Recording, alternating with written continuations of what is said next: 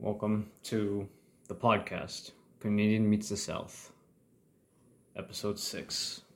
Um, today I'll be talking about American secession, the looming threat of a national breakup.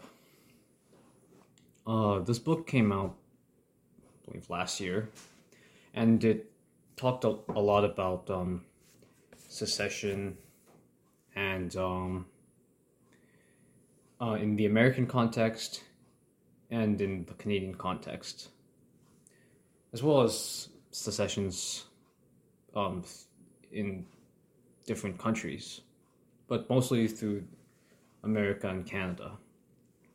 Um, and obviously, the title of the book is called American Secession, written by an American, uh, who I guess was somewhat on the right.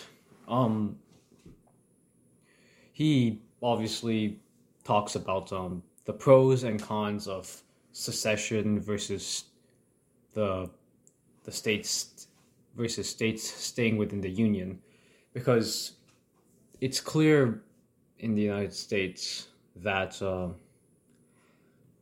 there is a very there's a growing political divide between the conservative uh, red states and the leftist blue states. Um, but um, he talks about uh, Frank Frank Buckley. He talks about um, the reasons for secession in 1860 to 61, and I feel that he's bought into the myth that it was all about slavery. The southern states seceded all j- just because of slavery. Right? Um, that was one of the main reasons for the first seven states.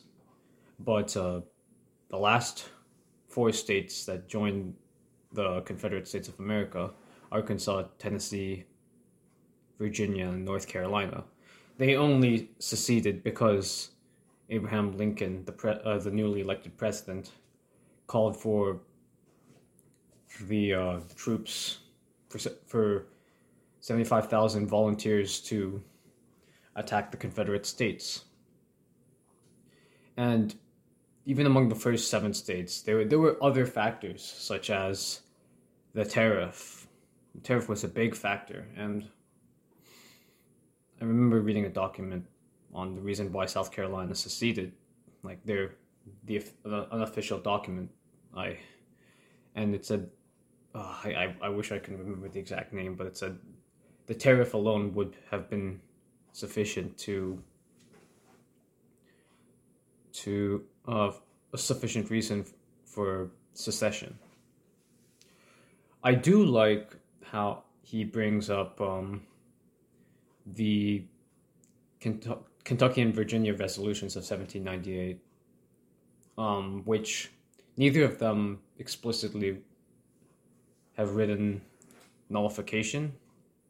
Well, the the original draft of the 1798 Kentucky Resolution, by by Thomas Jefferson, uh, had it had the word nullification, but John Breckinridge, who later became the Attorney General, the second Attorney General under Thomas Jefferson, uh, s- scrapped it, and but did vocally uh, uh, support nullification when he when he submitted it to the Kentucky Assembly, and yeah, in 1799, there um, the the Kentucky Resolution explicitly used the term nullific- nullification, while as in the Virginia Resolution of 1798, uh, James Madison used the word interposition. And my thoughts on that were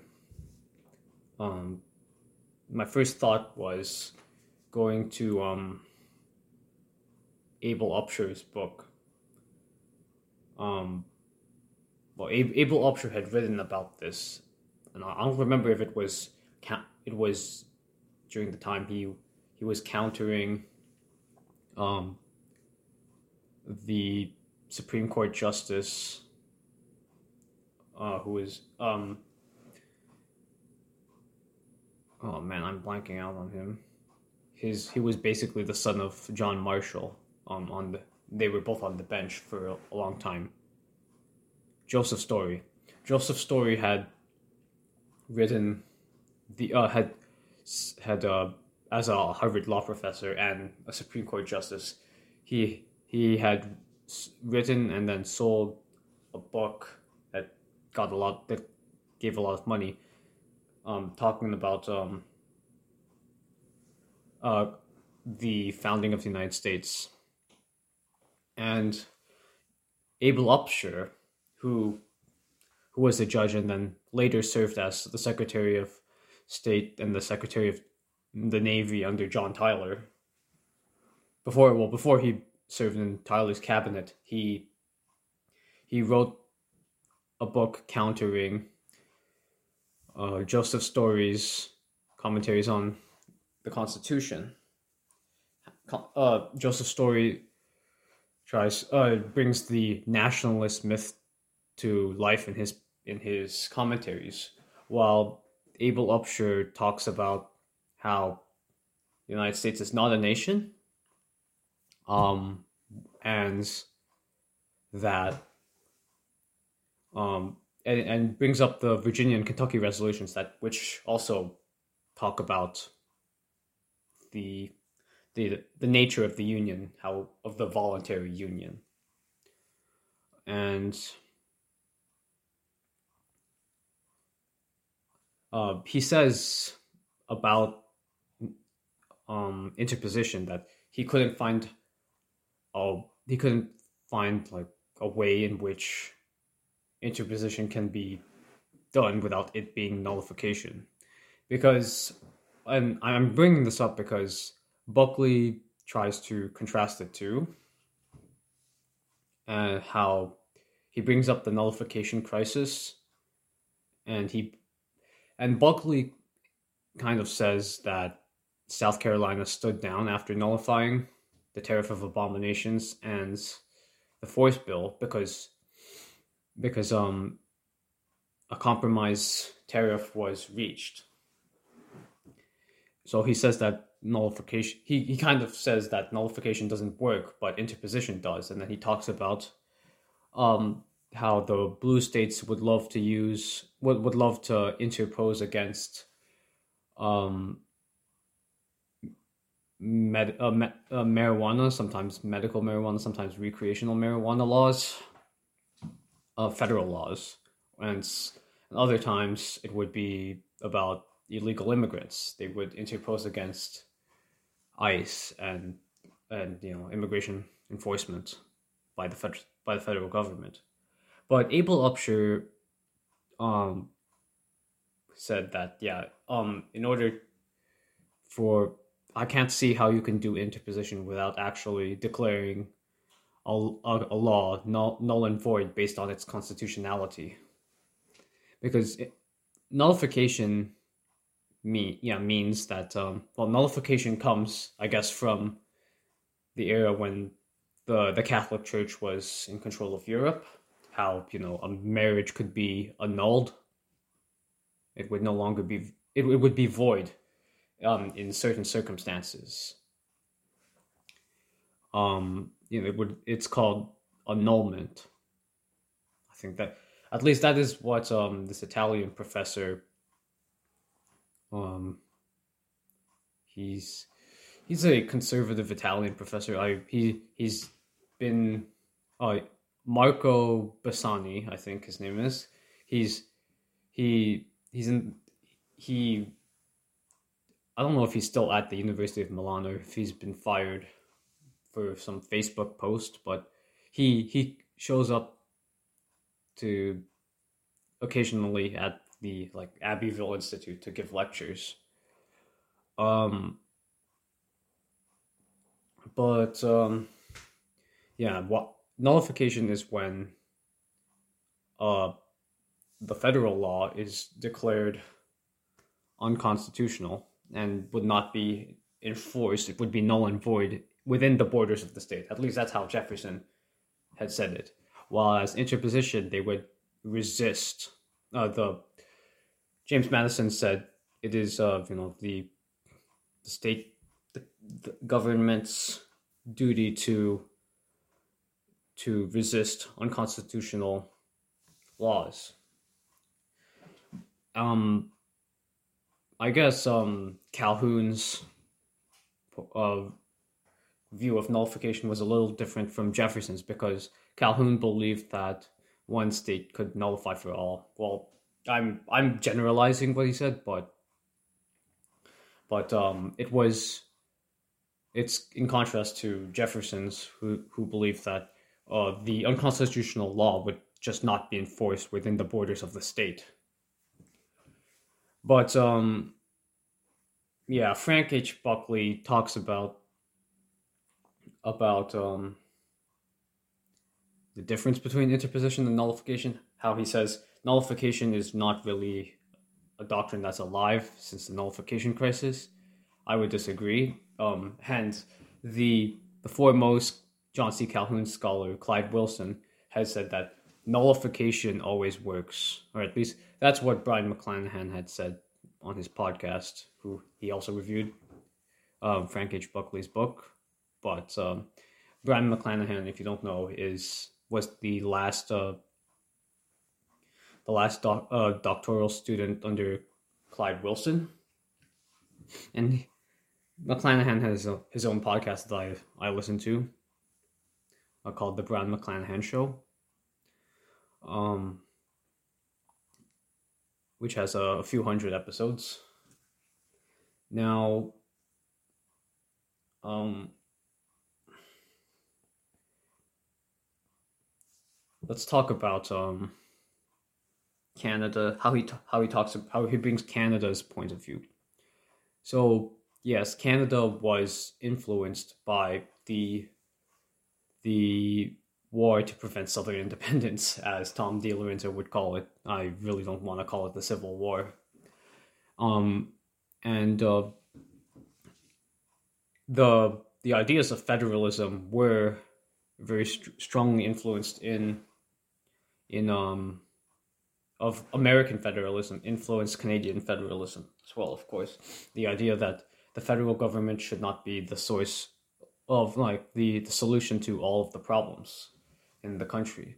They should look for decentralization.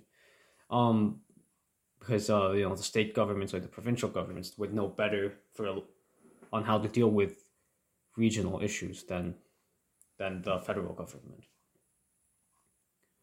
Um, I'll say this about Buckley: he doesn't talk about um, the Tenth Amendment because he views the uh, he views um he doesn't he views it through a moral lens, uh, slavery through a moral lens, and not really through the constitutional lens, and says that if it if it was either slavery or or the civil rights revolutions like back in, in the 1960s, then preventing secession would be where he, he concedes that maybe that perhaps it would be plausible, but I'm I'm saying no, it, it isn't. You have to there's a there's a thing called the Tenth Amendment, which um which solidifies how the uh the Constitution was ratified, and the the proponents of the Constitution, um, they uh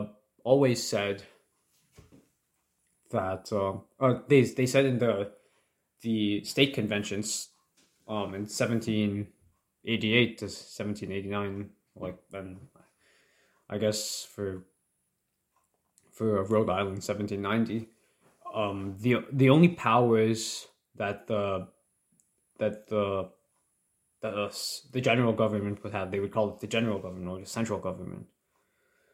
Um, because because it, the general government because it was general um, it was there for general purposes only. They said the only power the general government would have would be the ones that the Constitution gives it.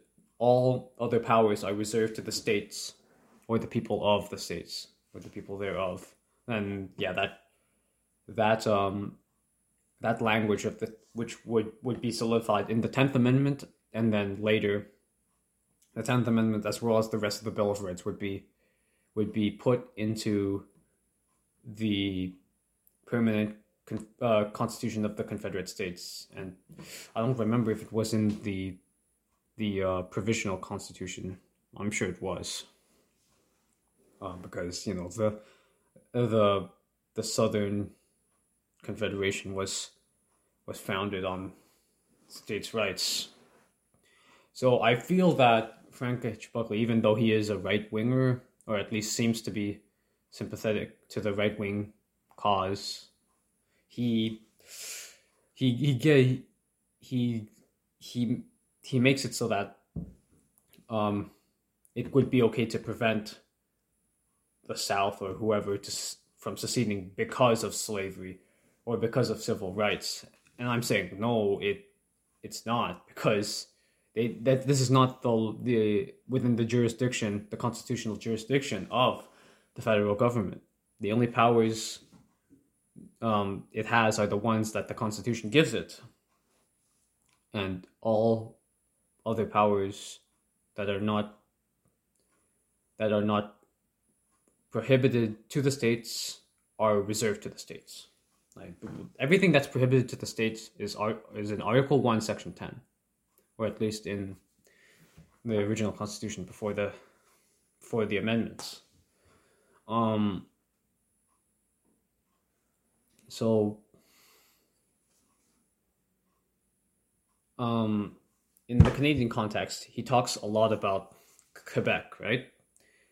I I feel like maybe he list, he missed an opportunity to talk a lot about Alberta because after Trudeau, like around 2019, like this book was published 2020, but 2019 he talks um Albertans were really start to starting to think about secession, right? And the Wild Rose Independence Party was spr- sprung to life.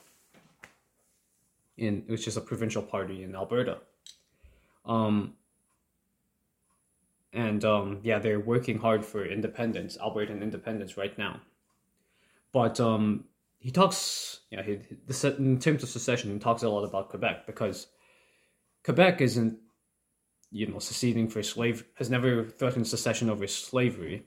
It's um or it's it's about it's about language, the um the French language, and at the beginning, actually, no, at um, and he brings up the court decision, which is very different from oh, like um what the like the court had announced, no, the Supreme Court of Canada had announced that like a, a middle way he says that um they don't they can't the that any province cannot secede um just unilaterally. Uh, they after they after a after a referendum with a clear question, um, then they have to.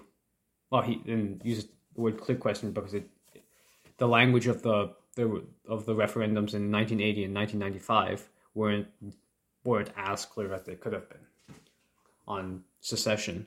But the um the Supreme Court had said that um afterwards um the rest uh the federal government after the the, the referendum with a clear question was uh, successfully passed um the the federal government and the rest of the province would have to ne- negotiate in good faith on um, on the, this departure by the province.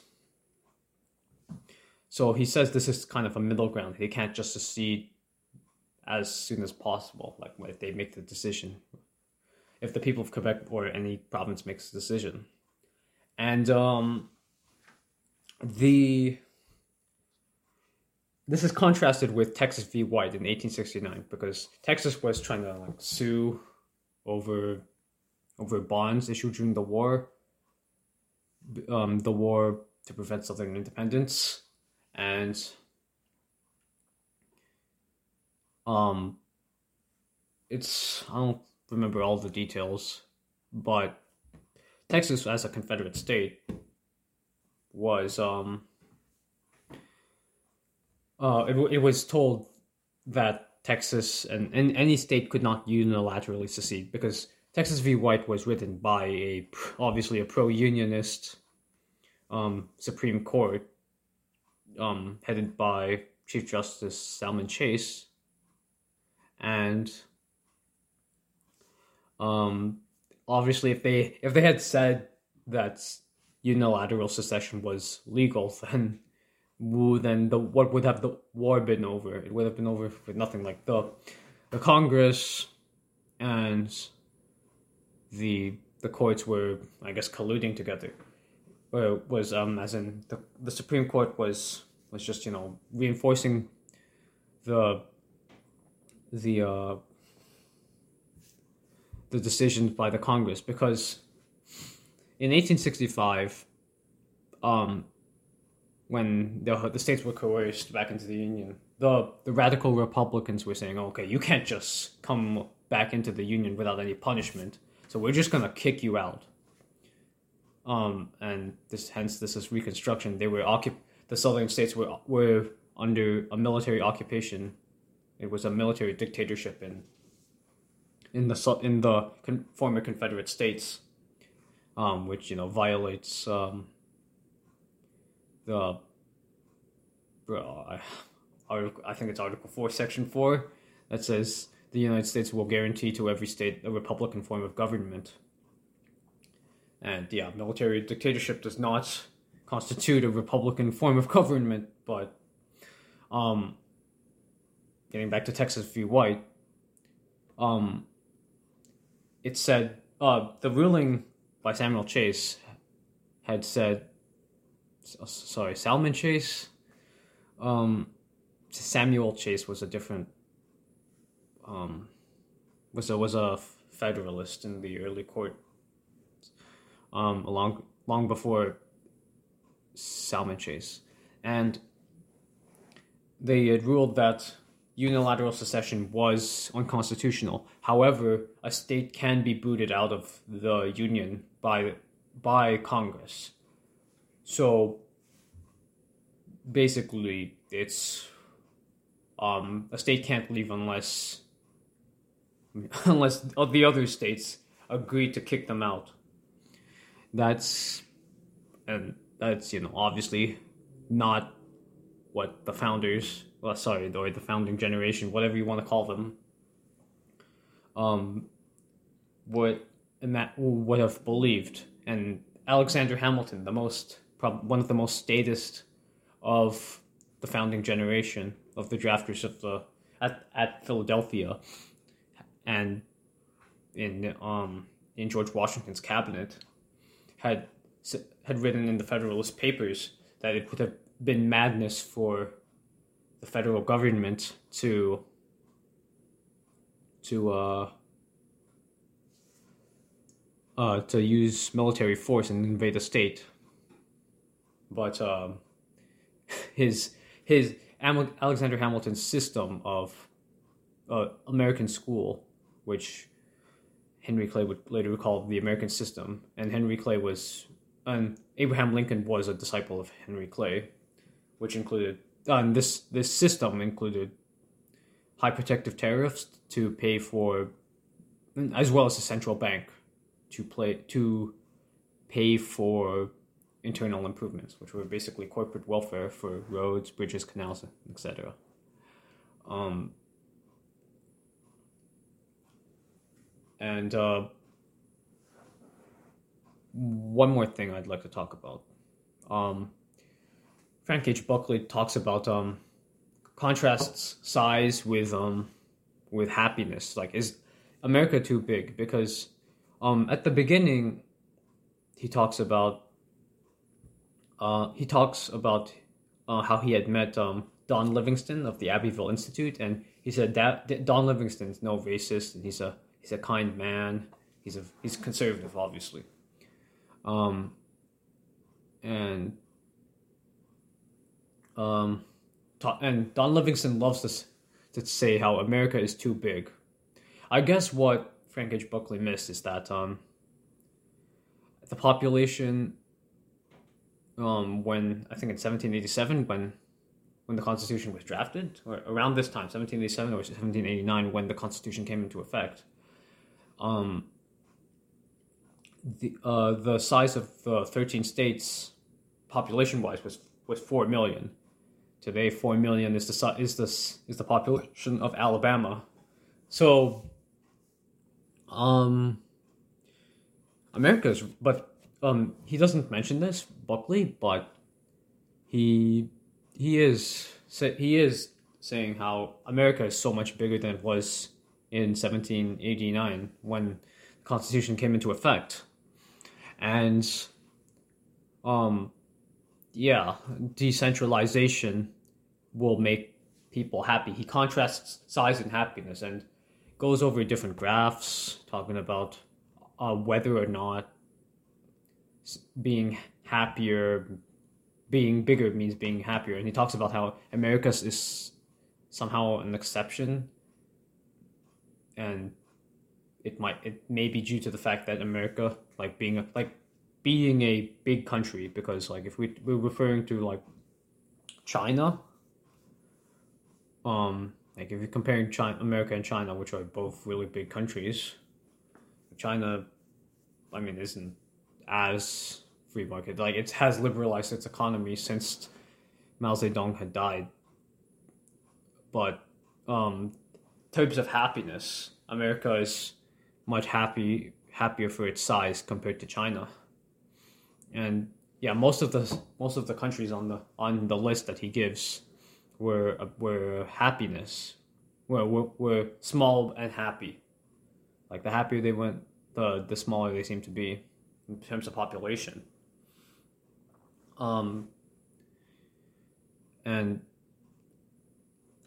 yeah, like just just just remember, Canada doesn't constitute like as a a large country based on population. It's it's almost it's it's about one tenth the size of the United States. Uh, just so just keep that in mind. Um, and yeah, he talk, talks about um how cultures are more monolithic in smaller countries. Like we talk about um, Sweden or Norway or something, where almost everyone speaks just one language, almost everyone's of the same religion, and almost everyone is experiencing the same geography and climate. It's a lot different from actually from United States and actually Canada. Um, and yeah, the population is really small.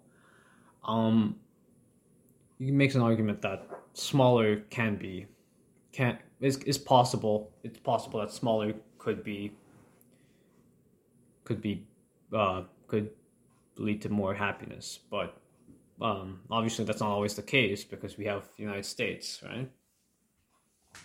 And his conclusion is um, to the book. What I find interesting is because I I'm thinking because the whole the the title of the book is American Secession, right? And he actually says he comes out as a unionist, but he wants heavy decentralization. So, I I guess I do like that. It's a it's a very interesting position to take, considering that the book is named American Secession. He wants more power decentralized from the federal government, and I guess the the problem is that he's he lets the the morality of slavery and the civil rights revolution um, influence his thoughts on whether or not secession should be allowed. Um, I believe in uncon- in unconditional secession. Like, when I mean unconditional secession, I mean secession for any reason at all, because um, it shouldn't matter what the reason is. It's my point. Like, they have uh, each person has the right to determine their own destiny. It's just the right. They, the Americans in 1776 believed in um, the right to self determination, um, and this is what um, Quebec would say, and like this the phrase "no taxation without representation," right? I, I feel like this is a it's a little short. It's um it's a it's a it's a cool phrase to say for sure. And actually, Gilles Duceppe, who was leader of the Bloc Québécois in the federal parliament in Canada, loved to say this because he's a, he was as he was a secessionist, right? He's he was the leader for a long time. Like, um, uh, he was leader before I was even born.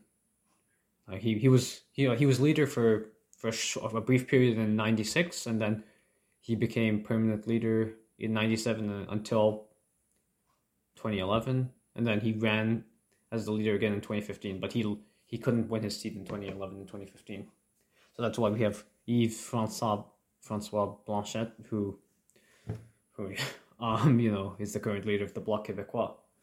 Um, but uh, yeah, he like in his debates, um, at least in the English debates, um, Gilles Duceppe liked to say no taxation without representation. It was he firmly believes in the right to self determination, which um, you know I I like to to look at. Um, now let's talk about uh, the election that happened. Um, I guess uh, a couple days ago uh, where um now they they I'm sure um separatist sentiment is separatist sentiment is really strong in Quebec. It, I believe the the Bloc Québécois won a couple more seats than before. They had they had 32 I think before and now they have 34 seats. Um and um but um you will see really the the sectional tensions between the east and the west. Um, if you look at the map, Saskatchewan went, went like all fourteen seats in Saskatchewan went went to the Conservatives, and thirty out of thirty four seats went to the um the Conservatives in Alberta. Although they, this was actually a decrease because they had they initially had thirty three seats, and in Alberta. I believe Joe Clark in seventeen in nineteen seventy nine, in nineteen eighty. I think like during these like in seventy nine, I think when he won because and Joe Clark's an Albertan when he won uh for a minority government he had he had uh won all, all of Alberta because um they were really unpopular in um um, uh, Justin Trudeau's Trudeau's father, Pierre Trudeau, was really unpopular, and I think in 1984 they also won all hundred percent of the seats in in Alberta, the Progressive Conservatives, um, which is um, which is I can I can get into the the birth of the Reform Party and how the modern Conservative Party came about, but um, I'll just make it brief here. The Reform Party um, led by Preston Manning, the the son of Ernest Manning, who was the the I think um, an Albertan premier for the Social Credit Party for over two decades, like from the forties to the sixties, and this yeah the Social Credit died, um, federally after um after they ref- they had six seats all in Quebec and they all they all refused to to and I think one of them was Beauce, Maxime Bernier's riding, and they all refused to support. Um, uh, they they also refused to prop up the minority government of Joe Clark because uh, they he he wouldn't recognize them. Like I think he wanted like official party status would be twelve, and he wouldn't give them the respect of being a, an official party. So that's why Joe Clark's party fell, and and all of the social credit, the rest all of the the six Quebec seats in social credit of the social credit party were wiped out, and social credit never became. Um, and social credit died, I guess, in federally, but um, Preston Manning, um, the the son of the social credit premier, um, Ernest Manning, had founded the Reform Party, in. In the eighties, and um, and they were mostly Western, fed up with. They were Western, alienated Westerners, right? And Maxime Bernier said that it was a mistake for them to want to merge with the progressive conservatives. especially um you know because Preston Manning wanted to become prime minister. Well, what can I say? And he he wasn't getting much support in the in the East, but um now um the um Maxime Bernier, I'll, I'll talk more about the election. He said the first elect he after the first election of the PPC in 2019, which yeah they Maxime Bernier lost his own seat. He said um he said that Preston Manning had called him and and and tried to you know comfort him, saying they uh they also called me my, my me and my party racist when I when I our, in our first election in 1988.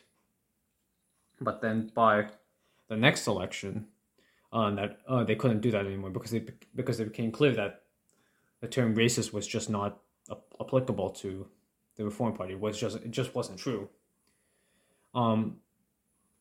Now, um, the so I I see I, I see like sectionalism has really um, became so strong because after the merger, and which in which the reforms, well, well they became the uh, the reform alliance. They became the Canadian Alliance, or um, and after they merged with the Progressive Conservatives of Joe Clark, well, Joe Clark had left by this time. The party refused to to be a part of the the new Conservative Party. Then they had, after the the principles they had forsaken the principles, but got an, Al- an Albertan like Stephen Harper into power. While Stephen Harper was defeated in 2015 by Justin Trudeau, who is the current prime minister, and um, yeah, we see sectionalism has built up. There wasn't when I was growing up when Stephen Harper was the prime minister. There, you would not see the sectionalism. Uh, at least you wouldn't you wouldn't hear it so much about how oh how these Albertans or these these Westerners because there's some I guess there's some sectional this sectionalism or um, separatist separatist sentiment in uh, the interior of the BC of British Columbia as well as in Saskatchewan. Um, they uh, wanted to um, you would never hear this when like when I was growing up when Stephen Harper was the prime minister, but when when Justin Trudeau was prime minister, yeah, you will you will see sectionalism like like that in Pierre Trudeau's days. There was in 1982 there was a separatist MLA elected, but he he was quickly defeated. They the the establishment progressive conservatives made sure to target their resources and his his riding so that the separatist MLA could be defeated.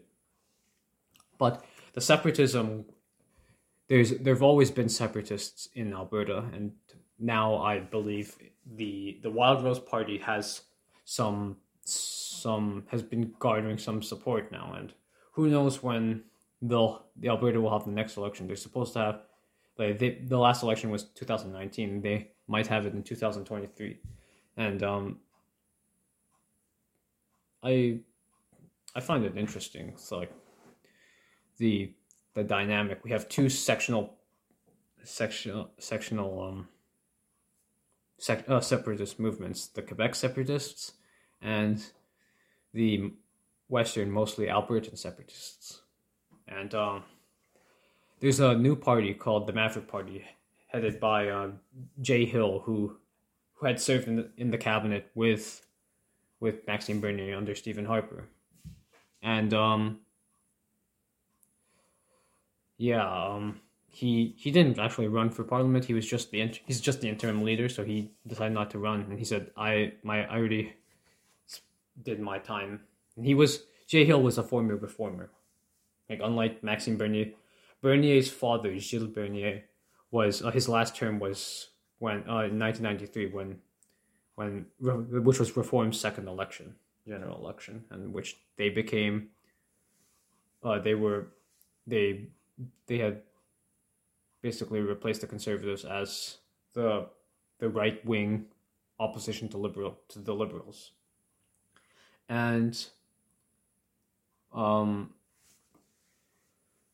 hmm, oh, Um, so yeah, Jay Hill is the leader of Mav- the Maverick Party. They didn't win any seats either. They I don't remember how many. They they're not as popular, obviously, as the People's Party of Canada, Maxime Bernier's party. They're a very new party, this Maverick Party, and they they want if they don't if um they have a two track solution. One is the Triple E Senate, which was actually promoted by uh, Preston Manning when he was in the Reform Party, and also Stephen Harper.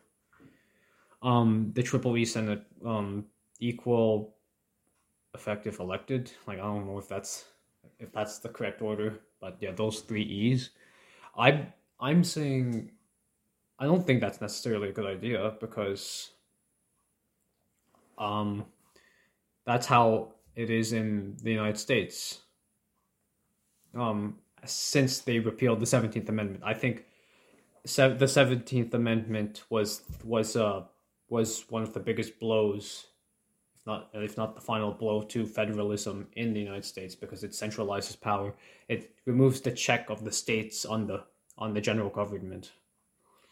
So, I think it would be a good idea to to change the Senate so that the the province the provincial legislatures um choose who becomes the senator like like they do in Germany or in the Netherlands or some other I'm not sure in Australia some other senates upper upper chambers which are um but